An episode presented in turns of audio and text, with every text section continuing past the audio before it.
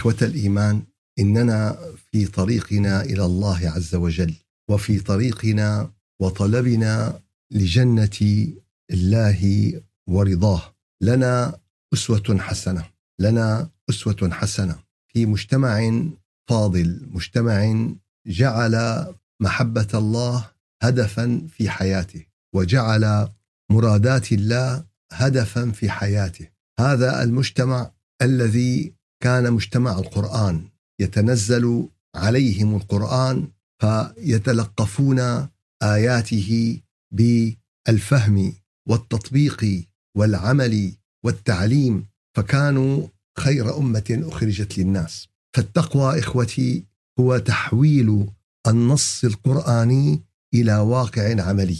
التقوى هي تحويل النص القرآني إلى واقع عملي. وهذا ما فعله النبي عليه الصلاة والسلام فكان قرآنا يمشي على وجه الأرض.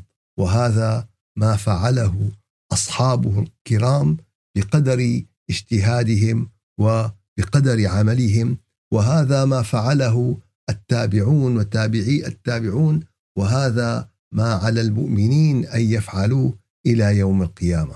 إن أكرمكم عند الله أتقاكم. ما زلنا في موضوع هام. وهو اقتران الإيمان بالتقوى وأن هذا الأمر وأن هذه الثنائية متلازمة. الإيمان هو الأساس ثم يأتي بعد ذلك التطبيق. فالمشكلة أن هناك كثيرا من الناس يأتي ليناقش عن الله عز وجل وهو غير مؤمن بالله عز وجل. يأتي ليناقش عن القرآن الكريم وهو غير مؤمن بالقرآن الكريم. فهذا لا يصح وهذا لا يكون. كل قضية يا أحبابنا إلى مستويات إلى تسلسل. ما بصير والله طالب يقعد بالصف الخامس قبل ما يقعد بالصف الأول والثاني والثالث والرابع. ما بصير أنا ابني الطابق العاشر قبل ما ابني آه، تسع طوابق والأساسات. وهكذا يا أحبابنا. البناء الإيماني أكثر تعقيد. من أي بناء نعتقد. ولكن هذا الإيمان بحاجة إلى هذا المهندس الرباني الذي يبني هذا البناء. وصلنا إلى قوله تعالى ولو أن أهل الكتاب آمنوا واتقوا لكفرنا عنهم سيئاتهم ولأدخلناهم جنات النعيم. المائدة الآية 56 فالله عز وجل يبين لأمة الإيمان يبين للنبي عليه الصلاة والسلام ولكل الناس بعد النبي إلى يوم القيامة. أن طريق الجنة أن طريق النعيم هو تلازم الإيمان مع التقوى.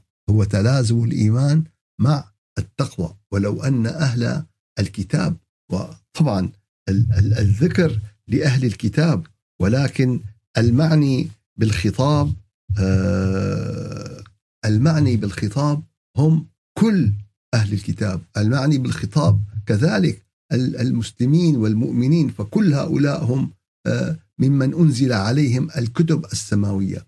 فلو أن أهل الكتاب آمنوا واتقوا لكفرنا عنهم سيئاتهم. فتكفير السيئات يا أحبابنا بحاجة إلى إيمان. تكفير السيئات بحاجة إلى تطبيق بحاجة إلى تقوى الله عز وجل. فتقوى الله عز وجل هنا بالإيمان وتقوى الله عز وجل في اتباع مرادات الله عز وجل. فهذه الآية يا أحبابنا تدل على أن الإيمان والتقوى كانت أساسا في كل الرسالات السماوية.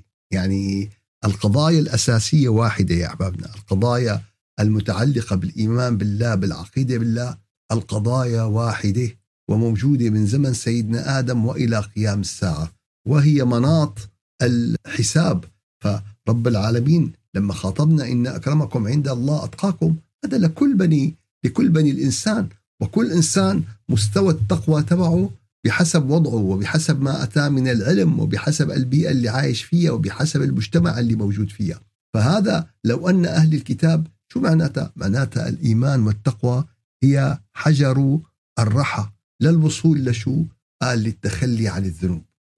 والتخلي عن الذنوب وآثار الذنوب يا أحبابنا ليس باستطاعة العبد وإنما هو من الله عز وجل ولكن العبد يسلك الطريق. نحن نستغفر نحن نستغفر فيغفر لنا الله عز وجل. نحن نطلب تكفير السيئات فيكفر الله عز وجل عنا السيئات ويمحو آثار من الظلمات وينسي بقاع الأرض وينسي فلا يمكن يا أحبابنا. فمن يعمل مثقال ذرة خيرا يره ومن يعمل مثقال ذرة شرا يره. فالذرة الجيدة والذرة السيئة سنرى نتائجها. طيب ما في حل للأعمال السيئة؟ ما في. قال في حل. قال شو هذا الحل؟ قال آمنوا واتقوا. لكفرنا عنهم سيئاتهم. قال هذا الحل. هذا اللي بده يطهر قلبك ويخرجك من حالة الذنوب والمعاصي لتصبح مهيأ لدخول جنات النعيم. ساعتها أنت هلأ صرت جاهز. أما والله إنسان يحمل في قلبه آثار الذنوب وآثار المعاصي وآثار الذنب واحد من اثنين. إما استغفار ومغفرة في الدنيا وإما عذاب في الآخرة. ما في حل ثالث ما في حل ثالث. فلذلك يا أحبابنا سارعوا إلى مغفرة من ربكم. أوعك أوعك تطلع هالروح من آه، جسدك وانت في عليك ملفات الذنوب عندك موجودة. إياك ثم إياك وإياك ثم إياك أن تخرجي من هذه الدنيا وشو والله في عنا ملفات ذنوب وفي عنا كذا هي ما لا حل بالآخرة إلا المستشفى الإلهي. والمستشفى الإلهي بالآخرة هو جهنم بأقسامه المتعددة. فاما أن يدخل جنة النعيم فهذا مستحيل. قبل أن يتظاهر قلبه وقبل أن يحصل القلب السليم لا يمكن أن يدخل الجنة. ولو أن أهل الكتاب آمنوا واتقوا لكفرنا عنهم سيئاتهم ولأدخلناهم جنات النعيم. وكذلك في الآية 112 من سورة آه، المائدة إذ قال الحواريون يا عيسى ابن مريم هل يستطيع هل يستطيع ربك أن ينزل علينا مائدة من السماء؟ بدنا مائدة جوعانين بدهم معجزة ما في لا أكل مطاردين ملاحقين. وكان هذا قبيل محاولة آه، صلب السيد المسيح. فما في حل بدهم شيء من الله. فسيدنا المسيح قال اتقوا الله إن كنتم مؤمنين. قال اتقوا الله إن كنتم مؤمنين. الهندسة واحدة البناء واحد البناء واحد القاعدة التقوى القاعدة الإيمان البناء هو إيش؟ التقوى. آه الإيمان هو بالقلب التصديق هو بالعمل التصديق هو إيش؟ هو بالتقوى. فقال اتقوا الله إن كنتم مؤمنين. فهون إن آه تأتي بمعنى الشرط لتبين أن يعني ما فيك أنت تتقي الله إذا ما كنت مؤمن. لن تستطيع أن تتقي الله إذا ما كنت أنت مؤمن. إيه؟ والمدخل إلى الإيمان هو إيش؟ هو الإسلام. فالواحد بده يشوف حاله يا ترى أنا بأي حالة يا ترى أنا وين موجود على هذا المخطط الإلهي؟ أنا ما زلت في رقعة الإسلام؟ أم دخلت إلى مجال الإيمان؟ أم ارتقيت في إيش؟ في بناء التقوى؟ فهاي أمور ملحة لازم نعرفها ولازم ندركها ولازم آه، نفهمها الحقيقة. وكذلك تختم الآيات في سورة المائدة في الآية 96 ولو أن أهل القرى قال ولو أن أهل القرى آمنوا واتقوا. شرطين آمنوا واتقوا. إيه شو النتيجة؟ شو المحصلة؟ بالآية اللي قبلها كفرنا عنهم سيئاتهم وأدخلناهم جنات النعيم. هذا ما يتعلق بشأن الآخرة. أما هون ولو أن أهل القرى آمنوا واتقوا لفتحنا عليهم بركات من السماء والأرض ولكن كذبوا فأخذناهم بما كانوا يكسبون. قاعدة إلهية ربانية يا أحباب. قال والله يا أخي أنا أموري ما عم أنا رزقتي قليلة. والله أخي البلد الفلاني هلك آه، مجاعة البلد الفلاني هلك. من إيش؟ من انعدام الأمان. البلد الثاني المنطقة الفلانية القاعدة الإلهية. ولو أن أهل القرى آمنوا واتقوا لفتحنا عليهم بركات من السماء والأرض. قال إيه؟ قال إيه؟ ما في بركات. عم بينزل مزربات عم بينزل أهوال. إيه معناتها؟ ما ما مشي الحال. ما مشي الحال. قال والله المريض لسه حرارته 40 شو معناتها؟ معناتها لسه على الالتهاب قائم. لسه على الالتهاب إيش؟ قائم. بدك تدور على الالتهاب بدك تعالج الالتهاب لتنخفض الحرارة. قال إيه؟ ثاني يوم لساتها 40 ثالث يوم لساتها 40 يا جماعة ما بدنا نضحك على بعضنا. ما بدنا نضحك على بعضنا. ما بدنا ناخذ الأمور بالعواطف. ما بدنا ناخذ الأمور بالعواطف. سيارتك إذا ما عبيتها بنزين لو قريت 100 ختمة ولو قريت مليار صلاة على النبي عليه الصلاة والسلام صلى الله عليه وسلم. ولو ولو ولو ما بتتعبى سيارتك بنزين ما بتتعبى سيارتك بنزين. إن إحنا بدنا نصلح حال الأمة وبدنا بركات من السماء والأرض وبدنا كفرنا عنا كيف الكلام هذا؟ كيف هالكلام فهذه الآيات يا أحبابنا نبراس للفرد وللمجتمع.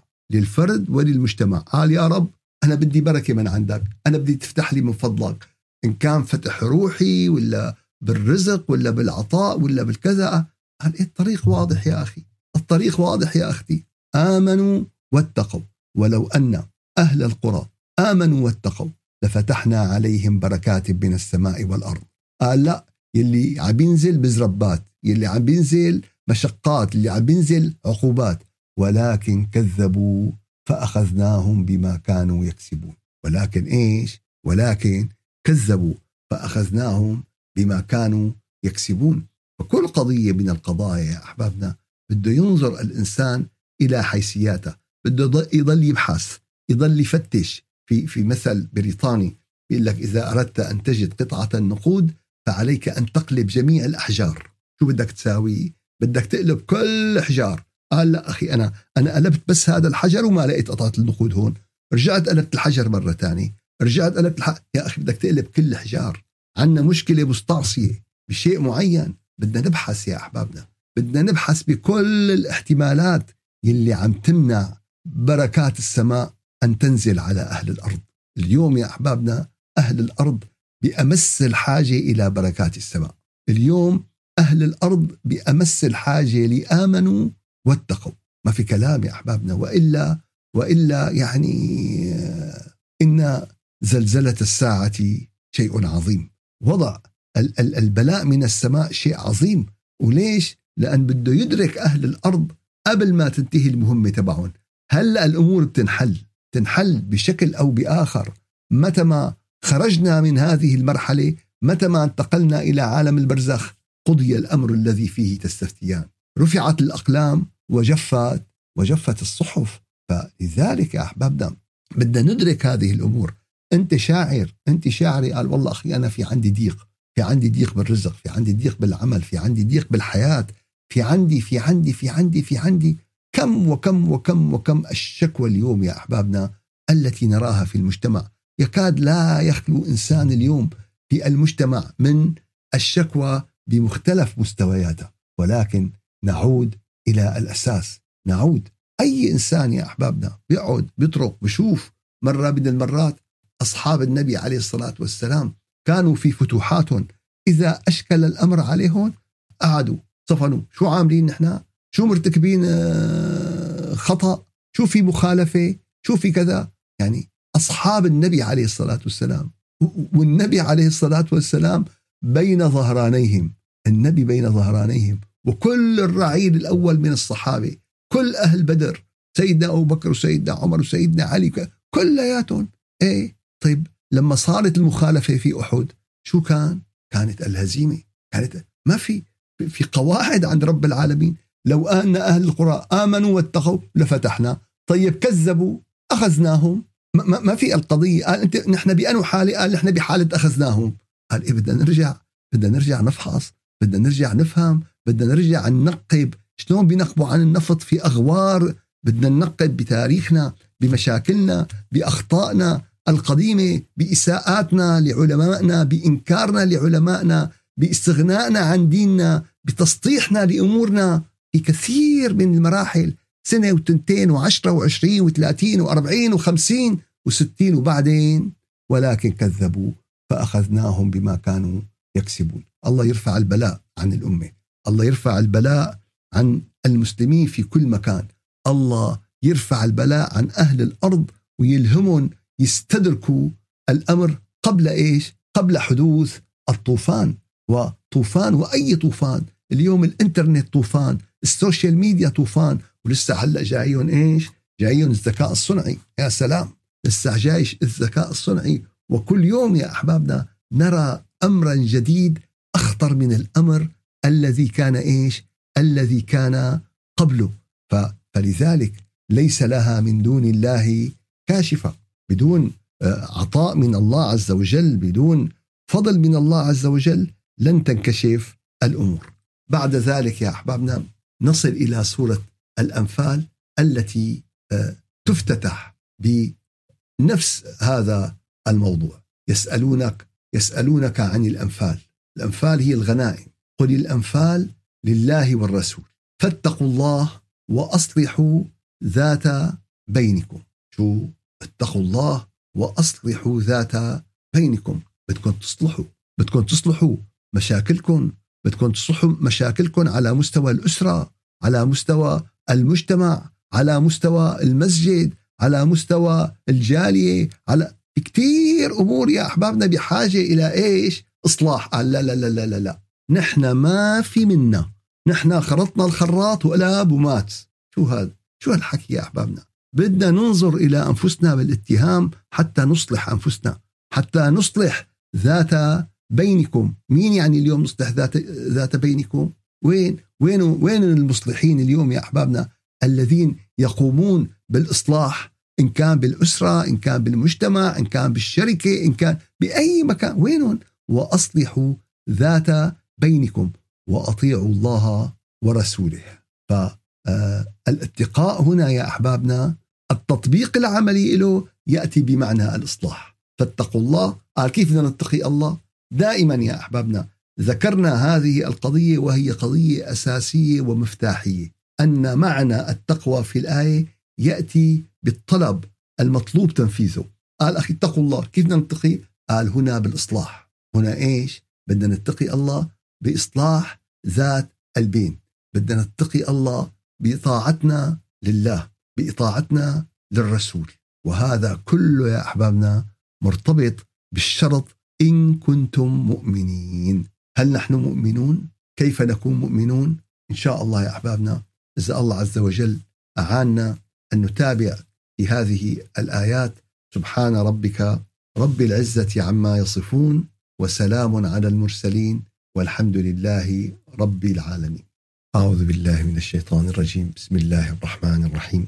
الحمد لله رب العالمين وأفضل الصلاة وأتم التسليم على سيدنا محمد وعلى آله وصحبه أجمعين. يا رب العالمين يا رجاء السائلين يا غياث المستغيثين. زين الإيمان في قلوبنا زين الإيمان في قلوبنا وآتي نفوسنا تقواها. وزكها أنت خير من زكاها أنت وليها وأنت مولاها.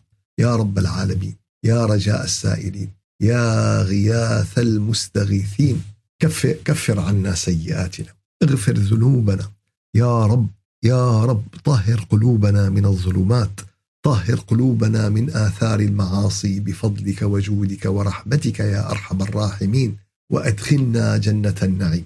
أدخلنا جنة النعيم بفضلك وكرمك وعطائك وجودك. يا رب العالمين يا رجاء السائلين يا غياث المستغيثين افتح علينا بفضلك وجودك. افتح علينا بكرمك وعطائك. يا رب العالمين يا رب العالمين أنزل علينا بركات السماء. أنزل علينا بركاتك بالعلم والتقى والمعرفة والدعوة والمحبة والصلة بك يا أكرم الاكرمين يا رب اهدنا فيمن هديت وعافنا فيمن عافيت. واجعلنا هداة مهديين غير ضالين ولا مضلين. يا رب يا رب إنا أمسينا وأصبحنا ببابك. ونحن بأمس الحاجة لمغفرتك. ونحن بأمس الحاجة لرضاك. ونحن بأمس الحاجة لأن تعتق رقابنا من النيران. يا رب اعتق رقابنا ورقاب أبنائنا ورقاب آبائنا ورقاب أحبابنا من النيران بفضلك وجودك ورحمتك يا أرحم الراحمين. سبحان ربك رب العزة عما يصفون وسلام على المرسلين والحمد لله رب العالمين. إلى شرف النبي وأرواح المؤمنين الفاتحة.